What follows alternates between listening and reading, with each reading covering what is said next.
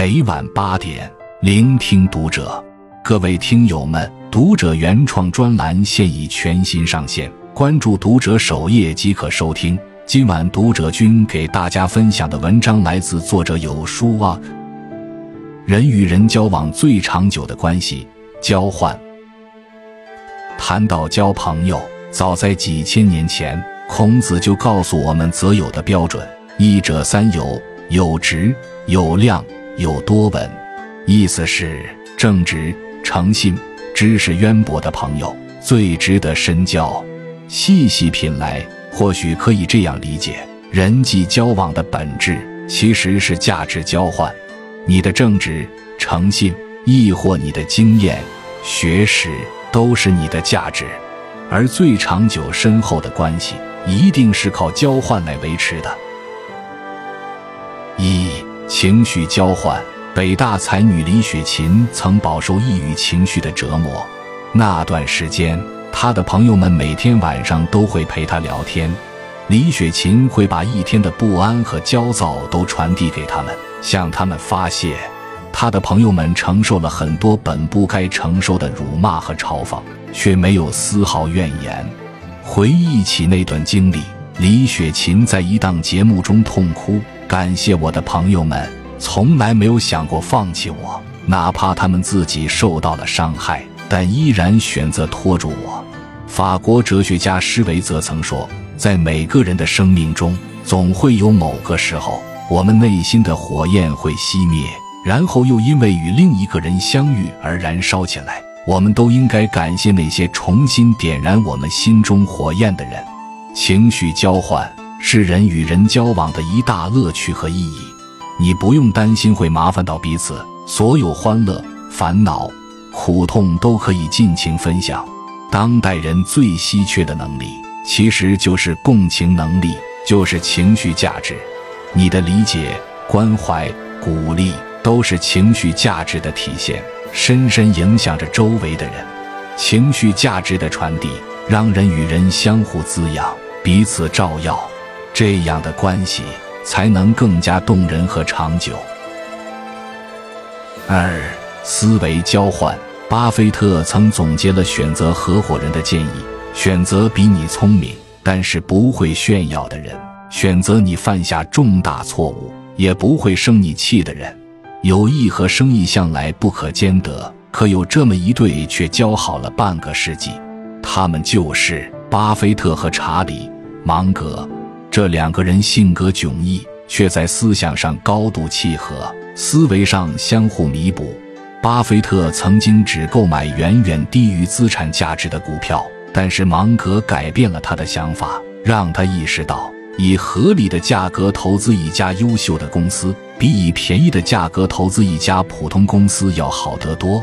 芒格常常在投资理念上给巴菲特启发，在他的帮助下。巴菲特得以快速实现前期的资本累积，也正是巴菲特的洞察力和智慧，让芒格从律师转型为投资人。两个人通过思维交换、互为补充，共同创造了投资神话。俗话说：“人抬人抬出高人，僧抬僧抬出高僧。”与智者同行，可以改变你的思维；与高人共事，能提升你的层次。人与人之间的关系若想长久，本质上是要势均力敌的。能交换思维的关系，必是强强联合的关系，路也会越走越宽。三、价值交换。社会心理学家霍曼斯曾指出，人际交往本质上是一个社会交换的过程，相互给彼此需要的。可交换的价值越大，你的社交半径也就越大。吴京早年间做武打演员时，常常全国各地跑剧组。每当有不顺心的事时，他就会听郭德纲和于谦的相声。一来二去，他就跟郭德纲成了好朋友。又经郭德纲介绍，认识了于谦，两个人成了无话不谈的挚友。吴京在筹拍《战狼二》时，想找于谦出演一个华裔商人的角色。因为知道吴京经费紧张，于谦断然拒绝了八十万片酬，零片酬出演。虽然只露面了几分钟，于谦却将这一小人物演活了，让人津津乐道。后来，于谦主演的电影《吴京》也友情客串，用高人气为电影票房助力。很现实又很残酷的真相是，当你无法提供价值时，友谊往往只是昙花一现。而只有彼此需要，才能相互连结。构建有效人脉关系的根本，在于你是否有可以交换的价值。你的交换价值越大，愿意主动跟你打交道、主动帮助你的人也就越多。四、能量交换。传奇女诗人狄金森一直过着与世隔绝的隐居生活，虽然他坚持写作多年。但在当时的文坛几乎查无此人。他第一次读到希金森写给年轻作家的建议，便被深深的触动了。狄金森决定开始给这个陌生人写信，却未曾料到自己开启了一场长达二十五年的书信往来。而在这个过程中，他们只见过两次面。两个人谈生死、信仰、聊文学、诗歌，唯独无关风月。彼此理解，相互欣赏，狄金森不再觉得生活沉闷和无聊。在和希金森通信的岁月里，他感受到了生活的欣喜和保有创造力需要的能量。而希金森在给狄金森的信中写道：“亲爱的朋友，有时候我会拿出你的书信，我能从他们那里获得奇特的力量。”狄金森去世后。希金森为出版他的诗集四处奔走，终为文学界留下了一抹光辉。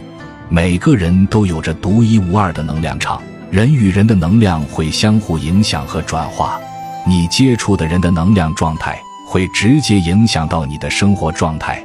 就好比我们常说夫妻相，两个人在一块时间长了会越来越像，其实就是彼此之间的能量相互融合，不是彼此增强。就是相互损耗，好的关系一定是能量互为提升、互为补充。有人分享说，一个人混到最后，一个朋友也没有，往往只说明了一个问题，那就是他身上没有值得别人交往的价值。你是高山大海，自有龙腾凤舞；你是平原矮丘，就连山猪都留不住。人性是复杂的。努力让自己成为一个有价值的人。点个再看，与君共勉。关注读者，感恩遇见。